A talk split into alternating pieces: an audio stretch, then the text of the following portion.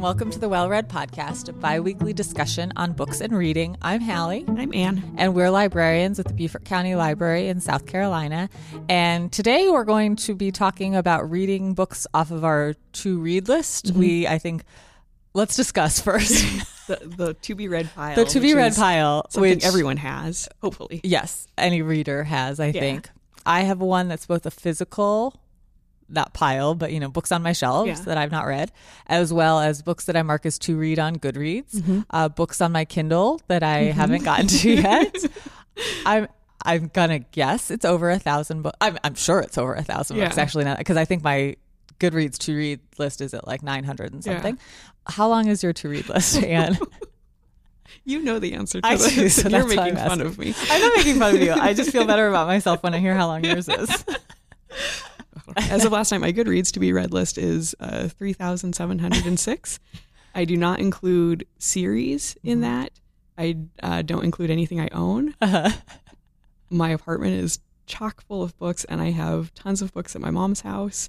And I have a Kindle full of, of books. Yeah. So it's it's ridiculous. Yeah. And I don't know if you've ever seen these. They have, there are are websites where you can you can put in your to be read list number and yes. your age and you your how. reading speed, and it will tell you how old you are. Yes. Um, when you will finish your your list, and I'll I'm I'm gonna die first. Oh yeah. So, oh, I will totally die. That's if to... nothing is published. In... Right. If you don't add anything right. to your to read list between now and then. Right.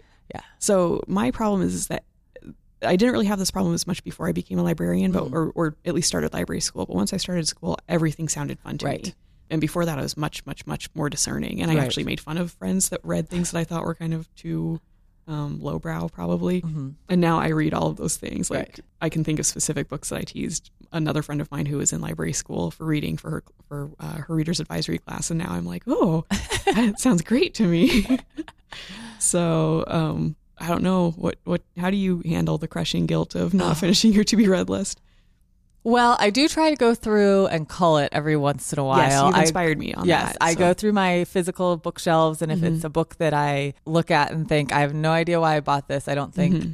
it doesn't sound appealing to me right now, I will I'll donate that to the library because mm-hmm. I figure I can always get it some other right. way. I could always repurchase it. I could always get it from the library. Right. So I have a harder time doing that, though, than taking things off my Goodreads to read list mm-hmm. or to be read list.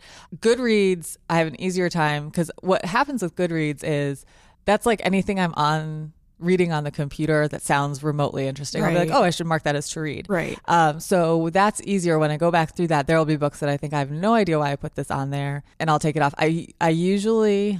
go through this every uh, few months, mm-hmm. every, once a year maybe, where I'll put them in the order. You know, you can change the order of how they're displayed right. by different things. And so I'll do it by average rating, low to high. Yeah. And anything that's under like three and a half stars as an average rating, I just Ooh, take off my Goodreads that's list. That's pretty high. I did three for stars, but that didn't take off enough. So yeah. I switched to three and a half stars. And I figure if it's something that... is below that. That doesn't mean I wouldn't personally like mm-hmm. it, but it it obviously hasn't cropped up. I mean, I've had I've been on Goodreads for eight or nine years now. Mm-hmm. So if it hasn't come up in the eight or nine years that I want to read it, right. that I've been on there, then I think, well, I'll take it off. And if it if it pops up on my radar again, I can always re-add it or read it. You know, it, yeah. that doesn't mean I'm never going to read those books. Right. It just means I don't need them staring at me in the face right. on Goodreads. So I do that. I don't know. I don't know how I handle the guilt. And I'm reading less this year than I've ever read before. Ooh. Not ever read before, but over the past few years. But it doesn't mean I'm enjoying reading any less. I'm right. just re- So I, I have to come to grips with the fact I'm never going to read all these books. Yeah. Yeah. I, I think there's just a moment where you have to accept that yeah. you won't read everything you'll ever yeah. want to read. And sometimes I struggle with, with um, like, like there are a lot of essays that are written about reading quality versus right. quantity and, yeah. and don't waste your time with frivolous books. But I really like frivolous right. books. I really love a lot yeah. of frivolous books, and I don't necessarily want all of my reading to be big, weighty right. um, things that will weigh on my mind. Right. I, I sort of, and, and also professionally, that doesn't make sense for right. me. My job is to know about as many books as possible. Right. So I've also gotten a lot better at putting books down that I'm not into. Yes. So yeah, yeah. I didn't used to do that. So I yeah. think that helps too, because I'll read fifty or one hundred pages of something and be like, mm, I'm not really into this. And right. so I'll set it aside and take it off my to-read list, because I think again, if it pops back up on my radar at some point, maybe I would read yeah, it. If you get a and great I might be in a different right, yeah. I might be in a different frame of mind to read it. So yeah, I think that helps too, that I've gotten a lot better. And I don't feel like I have every single book on my to-read list I'm going to read from start to mm-hmm. finish. It's like I'm going to give them all a shot. Right. Or hopefully give right. them all a shot, but I, I'm not necessarily going to read them right. all. Right. So I well, think that helps too. Yeah. And I and I also have to realize that my, especially my Goodreads list is kind of there, like I'll mark things to, to be read, mm-hmm. definitely if I'm interested in them, but it also is sort of to help me remember that I saw it before. Right. So I'm not just, I'm not necessarily saying this is the next book in my, mm-hmm. th- that I'm going to pick up, but but I read about all these books all the time, and we're just constantly getting information about books. And so if I look at it at Goodreads and I say, oh yeah, I've seen this before, right. that that's just right. sort of triggers something in my head. Um, but once you get over, say, five hundred, it doesn't work so well. Yeah. But but surprisingly, there are things where I say, oh yeah, that's, yeah. I remember the circumstances right. of me wanting to read that. Right. And so it, yeah. yeah, I'm pretty okay with it. Yeah. I have a lot more people that have issues with my to-be-read list than I have issues with it. Yeah. Yeah. yeah. So. I don't make Get you, off me, haters. I don't mean to make you feel bad by saying no, it made no. me feel better about it. I just thought no. mine was huge. And then I saw yours. Yeah. And I was like, oh, okay. I'm in the same boat with Anne. That's I'm why okay I liked now. I liked when you just you, you said, I'm calling my list, and sort of we're all, maybe you should consider the same No, thing. I just went and looked at yours. I was like, oh, well, she has an even longer one than I do. I'm okay with that now. All right. So the way we did this episode, or in preparation for this episode, is I went into Anne's to-read list on Goodreads uh-huh. and chose three for her. And then she went into mine and chose three for me. Yes. Uh, and then that, and actually I had to switch from the right. original one you chose for me because I couldn't get it. But right. um, and so th- that's how we came up with these three. So these each of our three books is one that we wanted to read, but this right. is the motivation to actually read it as right. we chose it for each other. It's so easy to put books off that yes. that right. are not, you know, immediately right. needed. And yeah. so this is this was a great activity. I know, it was so fun. I love when you choose books for me. Yeah. Okay. So what's your first one? Okay. The first book on my list is Jellicoe Road by Melina Marchetta. And she's an Australian writer, and this book has won lots of awards, including the Prince Award for Young Adult Literature in two thousand nine. So, how to explain this book? There is a lot that's going on, and it's it just sort of winds together in in really convoluted ways, but not bad convoluted. It's just really complicated. So it's tricky to explain, but I will attempt to give a brief summary. Uh, yeah, as best as I can. The main character is a seventeen-year-old girl named Taylor Markham, and she lives at a boarding school in rural Australia. I think it's out just uh, near Sydney. I'm, I'm not exactly clear on how far away it is. They go to Sydney at one point, and they have to drive for a while to get there. Um, she's a senior, and she, because of this, she's the leader of one of the houses that make up the school. And and when I say houses, I mean like Harry Potter style of of there being um, organizations within the within the school. And that makes her in charge of the younger students within her house. And she's also been made the school's leader in the yearly territory wars, which the school wages against the towns, the, the children of the town um, that are nearby, and cadets who come from Sydney every summer to um, do a training in the woods nearby. So Taylor uh, has a murky background. She was abandoned at a seven eleven on Jellicoe Road when she was a kid. Her mother dropped her off there and just, just never came back for her. And she has vague memories of a happy family life, but at the point that we meet her, she's pretty jaded and, and bitter and just, just sort of biding her time until she's done with the school. The the only real adult influence that she has in her life is her guardian, Hannah, who lives there, and they have this kind of tense relationship where they love each other, but they're they don't really get along at all. But when Hannah suddenly disappears, Taylor is really upset by this and, and knows that there must be something wrong um, and that she has to figure out what's happening. Taylor also has this strange history with a boy named Jonah Griggs, who is the leader of the cadets. And when she was fourteen, she ran away with him to look for her mother, only to have him betray her and uh, call the school and have them come pick her up. So she she just has this fraught relationship with him. And at the same time as all of this, you'll find that the interspersed with Taylor, Taylor's story, there are parts of a novel that Hannah is writing about five teenagers who were at the school in the eighties. So... This is this novel is really, really confusing, especially when it first starts out. Um, there are all kinds of threads and allusions to earlier earlier events that happen that you have no clue what they mean as you're starting the book. Uh, and for a good part of it, you won't know how they go together. And I, I think that there was a part, uh, I think I was about one hundred fifty pages in, and I sent you a message and, uh-huh. and just said, I don't know. And I was like, this. stick with it, stick yeah, with it. Yeah, and you told me to keep reading, so so I did. And I'm really, really glad I did. It, it ended up being really rewarding. And I think that because it's so confusing at the beginning, it definitely has a good um, rereading mm-hmm. potential mm-hmm. where you'd be able to figure out what things, now that you know the ending and what everything means, you'd be able to see how all of these pieces fit together and, and sort of the groundwork that's being laid at the beginning. When I got to the end of the book, I noticed a few small connections to the beginning that, that I put together that were really beautiful. Um, and I'm sure there are tons that I missed. And so I, I definitely will want to reread this at some point. Um, so that's always nice when you, when you feel like, like a book isn't finished for you, um, even though you've, you've finished the act of reading it right then.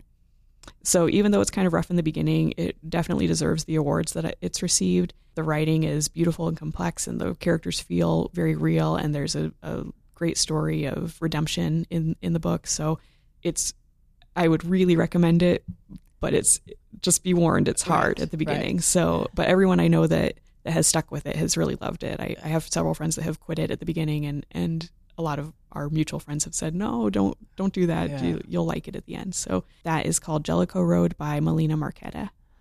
Yeah, I went. I had the exact same reaction when I read it. I remember reading it at lunch at work and somebody asking what I was reading. And I was like, I'm not really sure what I'm reading at this precise moment. Uh, I could tell you the title of the book, but I don't really know what yeah. I'm reading. But it's so worth it. That yeah. is one of those book that, books, in my opinion, that pays off for the struggle is too strong of a word, but the I know what you mean. You yeah, know, like the powering through the parts that you're right. confused about, because right. it really does pay off. And I think it helps to know going into it that it's going to be confusing, because yes. I kept I kept thinking I had missed something right. and trying to go back and right. read the beginning again. And I I read it. I was reading it like over my lunch break, right. and so I had sort of a big gap in between each reading. So yeah. I kept thinking, did I just forget something right. or miss something? Yeah. But once you, once I sort of had read reviews and, and you, I had talked to you, and I realized this isn't, I just need to keep reading one word at a time. Right. It will come together. It'll yeah. be okay. Um, then I really loved it. So I remember when I read, started it, and I was like, is this an actual war? Because have you read Tomorrow When the War Began by John uh-uh. Marston? Anyway, it's about like a group of kids that there's some sort of apocalyptic event. Oh. Anyway, so when they're talking about like with the cadets, like the war that they're yeah, having, I was yeah. like, are we talking about like an actual, like right. are we in some like post-apocalyptic Australia? Where, right, right. Anyway, so that I was like, I'm so confused. And you sort of don't know if there are any adults so around, because right. they're not really a part right. of the story right. at all. So, yeah. so confusing. It, yeah, but it's it's great. Yeah, so good though. so good. All right, my first one is New York Dead by Stuart Woods. Oh, and I forgot I had signed this you to you. You did assign this to me. And this was on my to-read list because Stuart Woods is immensely popular. Mm-hmm. I mean, he's always on bestseller lists. At, at the libraries where I've worked, he is mm-hmm. one that as soon as he has a new book come out, we have customers wanting to read it immediately.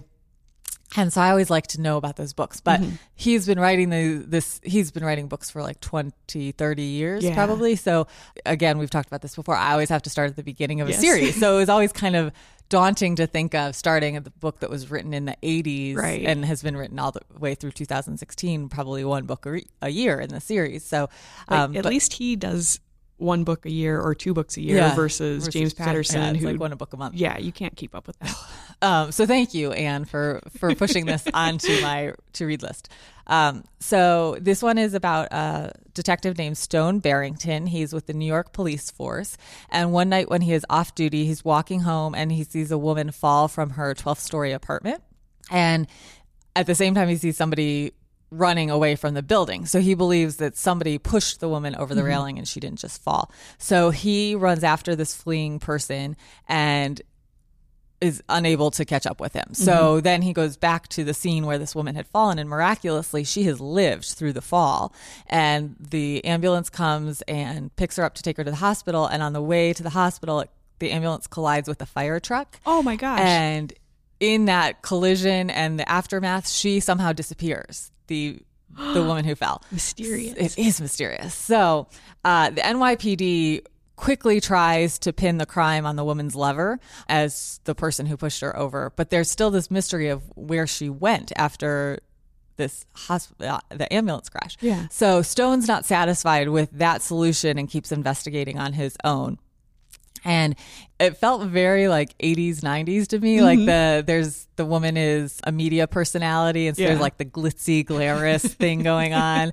Um, but it was a really fast-paced mystery, and there was lots of humor and uh, pretty graphic sex as a warning if you oh, want opposed to, to that. Yes, um, I can see he, why he has so many fans. It was really entertaining. I read it in mm-hmm. like a day or two. Uh, it definitely want the chapters lead right into the next one. Mm-hmm. So, you know, you finish one chapter and you think, well, just one more, just one more.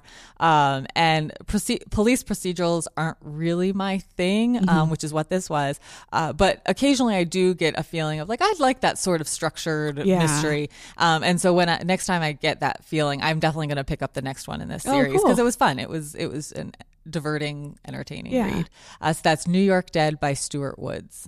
I think it's it's interesting when we were picking these, for the most part, we picked books that we had read ourselves that right. we wanted the other person right. to read. But that was one I haven't read. I oh, just okay. thought that's different than what we usually talk right. about. And right. so I sort of like the idea of yeah. maybe we should have reserved it for out of our comfort zone. Oh, no, two, that was but, okay. Yeah, no, I liked it. But I think it's fun to, yeah. to just try something new. Yeah, no, I liked it because that's one that would just linger on my to read pile for right. ages because it's not something I usually read. Right. So I would always gravitate towards the ones I'm drawn to versus something like that. So right. I was glad, I was really glad you picked it. Good, good, good. Yeah. Okay, my next book is The Secret Keeper by Kate Morton. And I love that Hallie assigned this to me because I have so many friends that are huge Kate Morton fans and I'd always planned on reading her, but I just kept pushing it off. Mm. I, I maybe because they're really big books. They're long, and yeah. so I felt like I always had other things I needed to get to first. So she is famous for, Kate Morton is famous for writing um, books that, that sort of focus on, they're mysteries that focus on family secrets, but they're not exactly, they're not mysteries mm-hmm. as a genre. Right. They're just right. have they mysterious. They just have like mysterious elements. Yeah.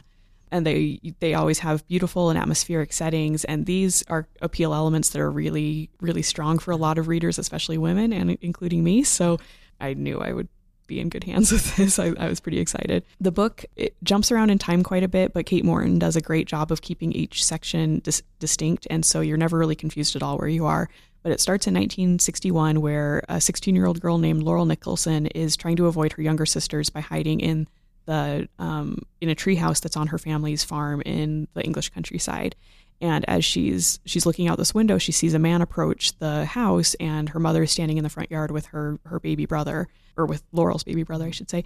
And they talk briefly, and then suddenly the mother stabs and kills this man. And then the story immediately jumps to two thousand eleven, when Laurel has actually become a world famous actress, which was kind of an, like mm-hmm. sometimes you don't have books that have famous people. I, I mean, know. She's not a real person, but it's kind of fun reading just a random, she's randomly famous. Right. It's not really the story, but she just, yeah, just happens to be a famous yeah. actress. So it was cool. Um, and she is going back to the family farm to celebrate the, their mother, her mother's ninetieth birthday.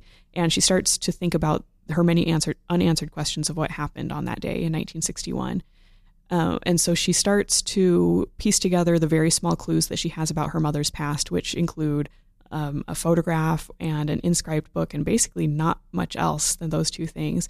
And she she uses those to try to, to paint a portrait of a woman that she realizes she doesn't actually know very much about.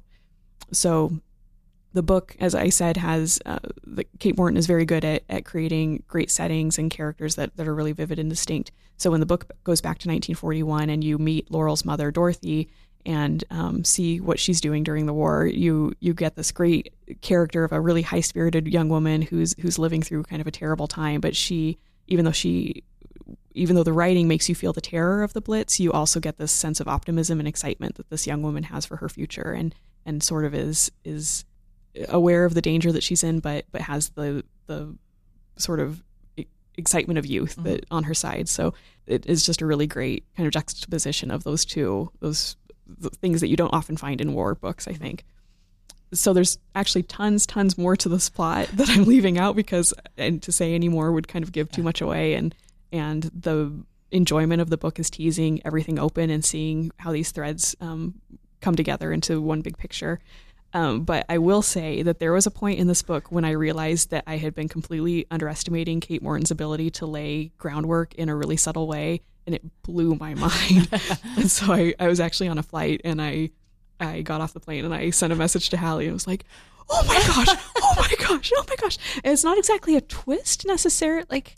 I hate to use the word twist, but it just reveal. was, yeah, yeah. And, and you realize you had this information kind of the whole time, right. but you just didn't know what we were seeing. Yeah. And so that I, I, I think I had gone into this thinking I would really enjoy it, and it would be pleasant and, and a little mysterious, and it would be a nice read, but this book is really quality. Mm-hmm. She's a really good writer, and in less skilled hands, this could have been just a banal pleasant read, and and there are a lot of books out there that are historical fiction that are about family secrets that are not terribly secretive uh-huh. or or shocking. Um, but I couldn't believe how how good the intricacy of of Kate Morton's writing mm-hmm. came together. It, it just I'm so so excited about this book.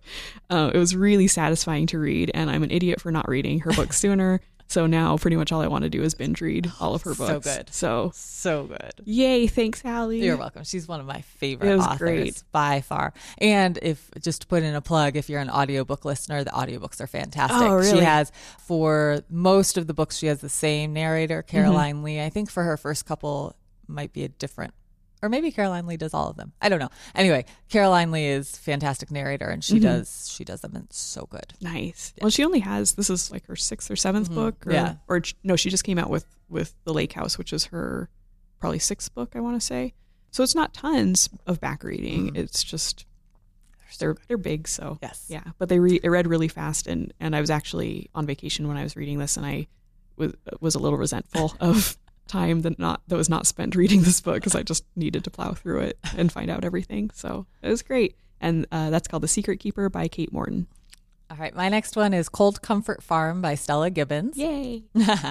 uh, this was originally published in nineteen thirty-two as a sat- satire of the romanticized, often tragic novels of rural life that were popular at the time. Ooh. And it's about a young woman named Flora Post who, following the death of her parents when she is nineteen, finds that she must impose on her relation on her relatives because she has no way to support herself. And so she asks several different people, and they all turn her down. And mm-hmm. so the only family that takes her are the Starkadders, who live on a remote farm called Cold Comfort Farm in Sussex. Flora travels there, and she's kind of this urbane, a bright young bright thing. young thing yeah and all the people on the farm have these long running problems, and they're kind of miserable, and uh, the farm is really badly run uh-huh. and so Flora enters their lives with her common sense and practical sensibilities, and just sets out to solve all of their problems and kind of drag them into the twentieth century. And I don't want to say too much, because I feel like the joy of it is seeing how each of the characters interacts with Flora and yeah. what she does with each of the characters, um, but there's this like old woman matriarch figure who looms large over the mm-hmm. whole family, and who has a history with Flora's father. And it's just, it's really fun. It was such a delight to read. And it, there's a lot of comedy to it, but it's also, it was just like a really good book. Mm-hmm. I don't know how to do it. Like, it was just well written. I really enjoyed it. It was uh, witty and it was just totally entertaining. Yeah. But I think there was more depth there too. I think it could do with a rereading that maybe I didn't on the first read. I I was just purely there for the story right. and the fun of it, and uh, I think there was probably more depth there too. Yeah, I, it's been a while since I read it. I can't remember. Um, it, it's hard to not just remember the movie. Yeah, which I've never a, seen the movie. Oh my gosh, is it good? Yes, it okay. was one of my favorite movies when I was a teenager. Really?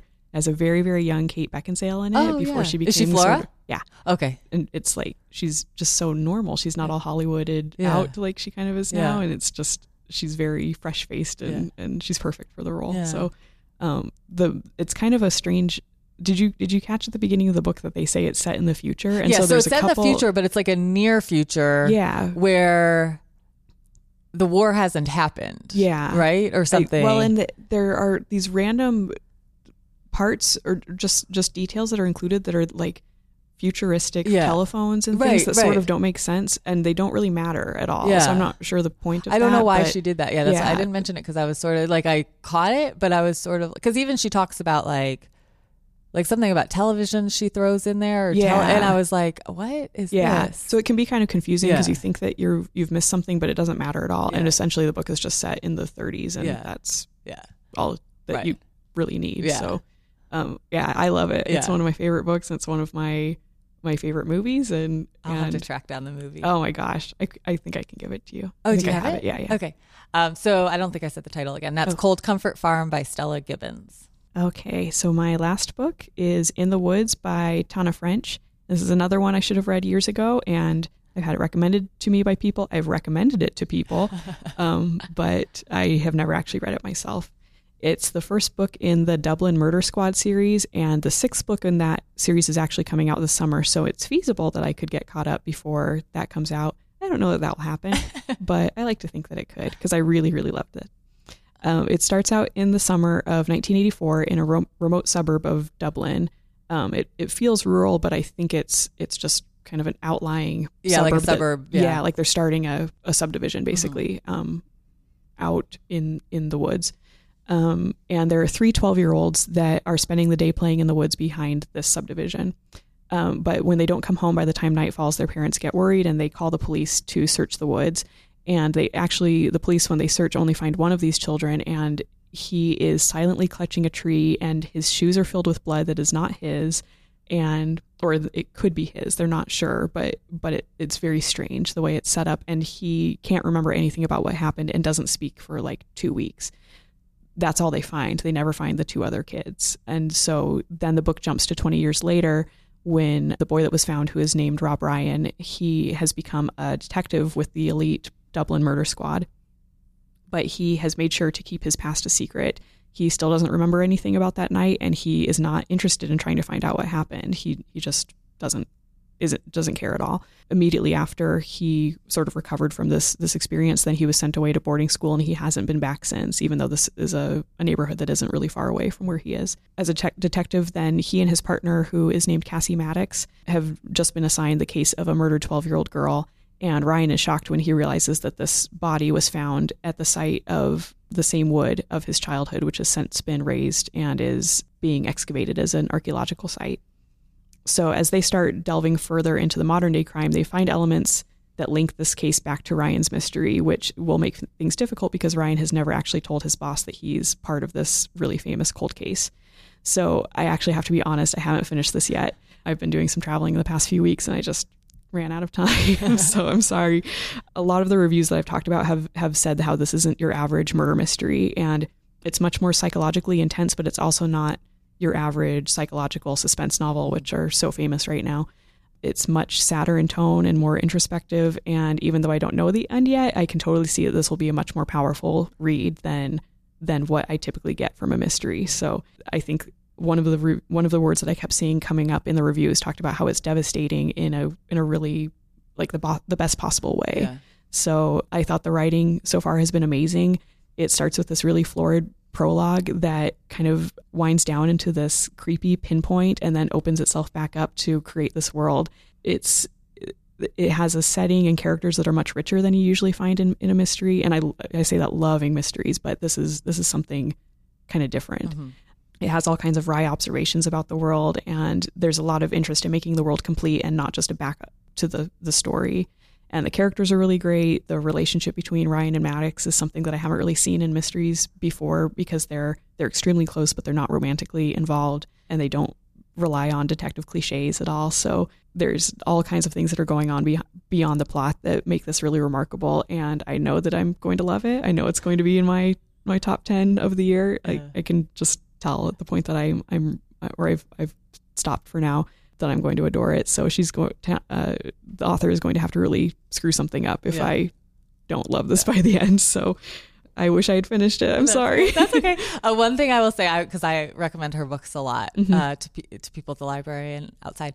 If you need everything tied up in a neat bow at right. the end of a mystery, you do not want to read Tana right. French's books. They are not, there's not all, it's sort of like life. Sometimes not all the pieces fall into place. You mm-hmm. don't always find out an answer to every question that's mm-hmm. raised in the book. So, uh, but that's part of why I like them so much. Yeah. I think that's what makes them extra special is because they feel more true to life in a mm-hmm. way than some of the mysteries I've read in the past. Um, and they're so good. Well, it, it's interesting that when this came out, I was, I had a job where I could listen to, to stuff all day. Uh-huh. Um, and I remember listening to an N P R interview with her, and she they talked about how there are elements of this mystery that are not solved. And, and people were actually do it was a call-in show, uh-huh. and people were were saying how frustrated they were yeah. with the ending. And she just didn't. She said that's care. just kind of that's how life. this is, yeah. and, and and it's a series, so there may be things that happened. I don't know.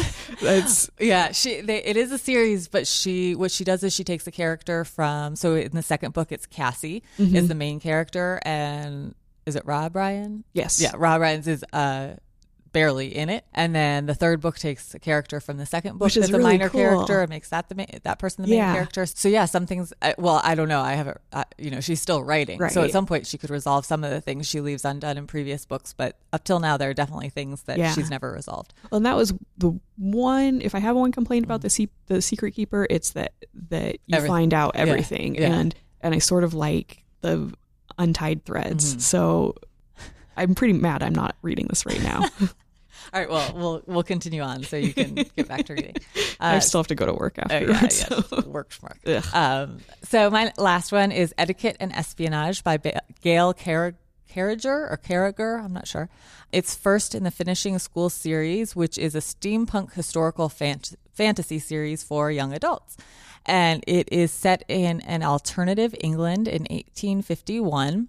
And fourteen-year-old Sophronia is a far cry from the proper Victorian lady her mother would like her to be. And so she is sent off to Mademoiselle's, Mademoiselle Geraldine's Finishing Academy for Young Ladies of Quality to learn how to be a proper lady.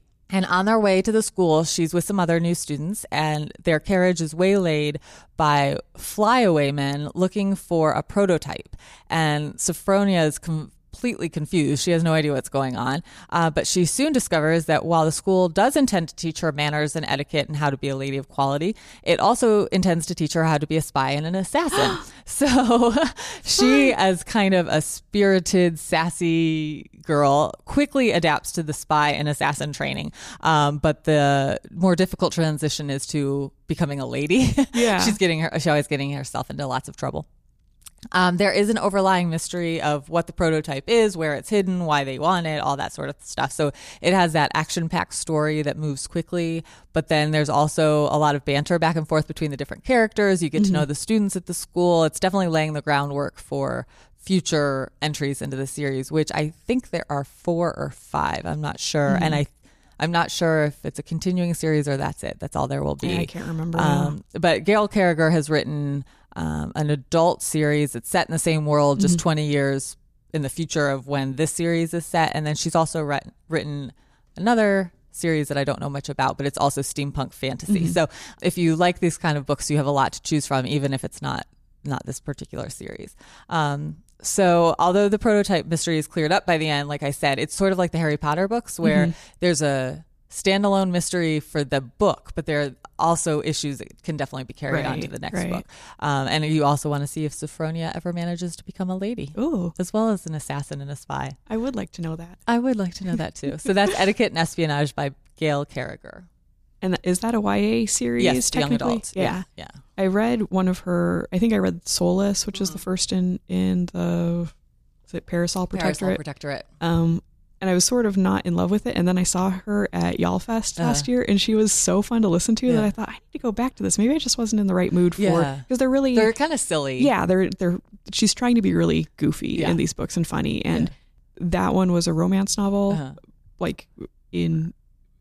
It was steampunk, but really the framework was a romance novel, and I wasn't as open to romance at yes. the time. And yeah. so now I think maybe I would enjoy it more. Yeah.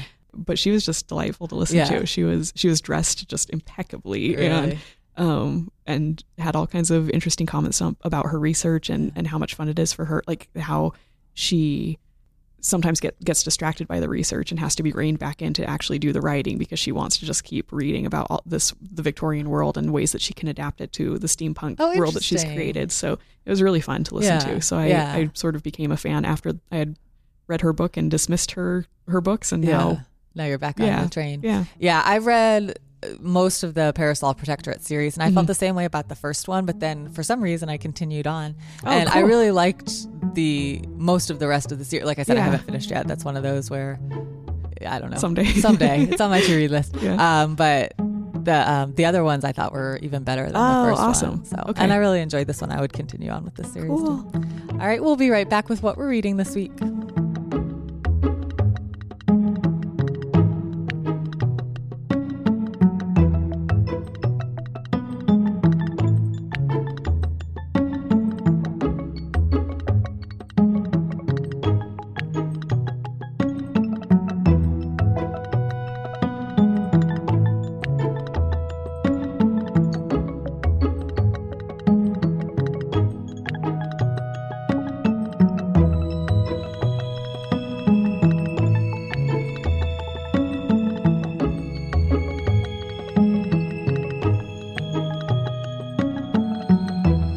Hannah, what are you reading this week?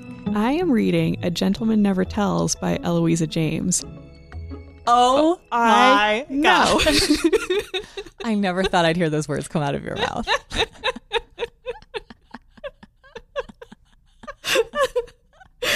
Well, I'm reading it because she is on your approved romance authors yes. list. So I saw this offered as an advance copy and I thought, well, why not? Yeah. It's kind of fun to read something that is out of your comfort zone, even when you're not assigned for a podcast.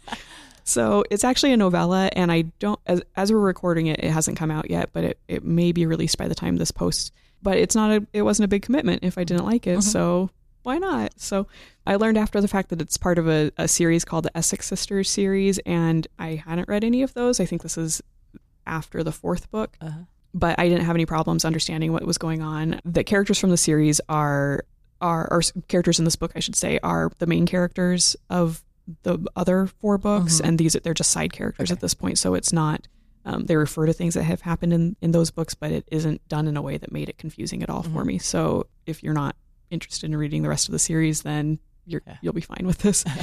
It's an, a Regency romance that is about an English noblewoman named Lizzie Trout, and she had been widowed eighteen months before.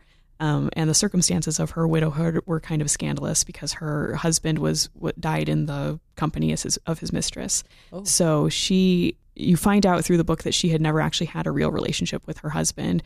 He had married her purely for money and had told her as soon as the ceremony was over that he would not be living with her. Mm-hmm. And so she's, she's barely spent any time in his company. So she, because of this, she isn't really saddened by his death. She she feels bad for him, but doesn't have a huge mourning period. Mm.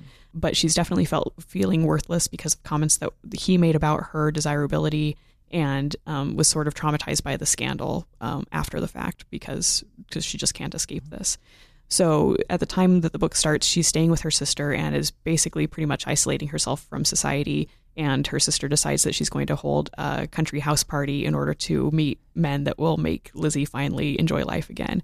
So one of these men is named Oliver Berwick, and he has a scandal of his own that he's trying to recover from. And he's instantly taken with Lizzie, but he is kind of unsuccessful. She's not interested in, in being tied to a man ever again because she'd been treated so badly by her husband. I like... I mean, you know how this is going to go, so I'm not going to say any more. But um, I like that these novels, as I said with um, the Sarah McLean book that I read earlier this year, I like that they're really focused on what the woman wants in her life, and not, not just in the relationship, but in life itself. And um, that they're valued for more than their looks, and that they get to choose their destinies, whether that's independence or marriage. That's really, really appealing to me. I, I really have, have liked romance novels now because I think that's such a great message. And I think actually this might be only available as an ebook, so you can't just pick it up off the shelf. But if you're a fan of of this type of romance novel and you like strong women in romance novels, then this would be something that you could seek out. Plus there's an, a scene of an actual bodice ripping, and that made oh. me laugh out loud. So there's there's that to look forward to. Yeah, it's all all the I feel like a lot of the romances now have like a little bit of a wink to the yeah, exactly. the reputation that right. romances have. Yeah. And the cover, like for a long time they were trying to get away from the the really uh, salacious covers right. and now they're totally no, embracing oh, yeah. that again, yeah. which is, is just really funny so to fantastic. me. So that is A Gentleman Never Tells by Eloisa James.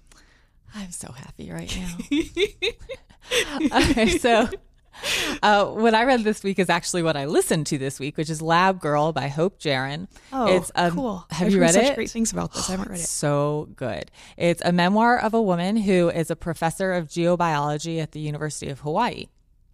And she recounts her life and career, and the story, the memoir part of the story is interspersed with interesting information about plants, mostly trees, which are kind of her focus. Um, as a child, her father was a science teacher who encouraged her to play in his lab, and her mother was a literature professor. So it, it encouraged her love of reading and words from her mother's side and the love of science on her father's side. And Hope became a scientist who can write beautifully, basically. Oh, wow. She writes about her life and her research and botany in a way that made it very, I don't know, I don't want to say accessible for me as a non-scientist, mm-hmm. but just understandable to me. Like I understood the beauty of what she sees mm-hmm. when she looks at plants and studies plants in a way I don't know that I would have in the hands of a different writer. Yeah. So a large portion of the story is devoted to her unique relationship with her colleague named Bill, who was actually a student when she was starting out. I don't know if she was getting her P H D or right after she'd gotten her P H D. But they form this bond, and he is this kind of taciturn, sarcastic loner kind of a guy. Uh, he's a little bit different. He doesn't fit into many social groups, but he and Hope have this bond that's unlike I, anything I've ever witnessed in real life or read about. It, they're, she refers to them at one point almost like fraternal twins. Like they, oh, wow. they almost share a brain. Like they, mm-hmm. There's nothing ever romantic about their relationship. They just really have this partnership mm-hmm. that is successful both as researchers in science and as friends. Mm-hmm. They're totally in sync in their methods of working together and the way they approach their science. And she moves around as, you know, in her career as a professor and always has a place for Bill in her lab. But there's this struggle at times with how to pay him, because one bit I didn't realize from, I just always kind of assumed if you're a professor, the university pays for your research. Like they mm-hmm. pay you a salary and they pay the, for whatever the research is. But what becomes really clear in this memoir is that she scrambles to find funding to support her right. efforts. And so it just seems so stressful to yeah. me. Like it's, you know, all she wants to do is is research and, yeah. and but she's always every year or two having to find funding, and part of that is to pay Bill. I mean, sometimes she's he there's one section where he live he's basically homeless. Mm-hmm. Like he sleeps in the lab because he has no place to live because he doesn't have money to afford oh a place gosh. to live. But he's okay with it. Like yeah. he doesn't really care. He feels okay. So like I said, I listened to this book, and if you like audiobooks, that's the only way to experience this book. Hope Jahren narrates it herself. Um, she has a beautiful speaking voice. It's it's so pleasant to listen to. And she also really clearly gets across the emotions behind it. There are a couple of points where she's holding back tears um, oh, wow. as she talks. And so That's I think really it's unusual. I know, audiobooks. I know. So it's very affecting in a way that I don't know that reading it on the page yeah. would have been for me personally, because I know people have read it and have really enjoyed the mm-hmm. print version too, but I would highly recommend the audiobook. Um, I just can't recommend this book enough. It was engrossing. It was interesting. It was educational. It's fantastic. It's probably going to end up in the top books I read the whole year. Uh, it's Lab Yay. Girl by Hope Jahren. That's very cool. Yeah. Let's mention what we talked about today. I talked about Jellicoe Road by Melina Marchetta, The Secret Keeper by Kate Morton, In the Woods by Tana French, and what I read this week was, shockingly, A Gentleman Never Tells by Eloisa James. And I talked about New York Dead by Stuart Woods, Cold Comfort Farm by Stella Gibbons, Etiquette and Espionage by Gail Carriger, and La- what I read this week was Lab Girl by Hope Jahren. We should do this episode again to, yeah. to wade our way through the... Three books at a time. Three books at a time. That just, could just be our podcast. Hallie and Anne yeah. read their way through their backlog of Isn't books. There, there are podcasts that are that are like that, aren't there? Yeah, there's one called Overdue where yeah. they read books that they should have read by now is yeah. their tagline. It's yeah. kind of the same idea. Yeah. Um, all right, if you want to get in touch with us to give us feedback or a suggestion on a topic you'd like us to discuss, you can email us at wellreadpod at gmail dot com. Find us on our Facebook page or on Twitter at wellreadpodcast. Please rate and review us on iTunes or your other podcast provider of choice. Our podcast is engineered by Adam Barver. Our theme music is Kitten by Poddington Bear. We keep our show notes at beaufort county library dot org slash wellread, where you can find a listing of every book we talked about in this episode. Thank you all for listening, and happy reading.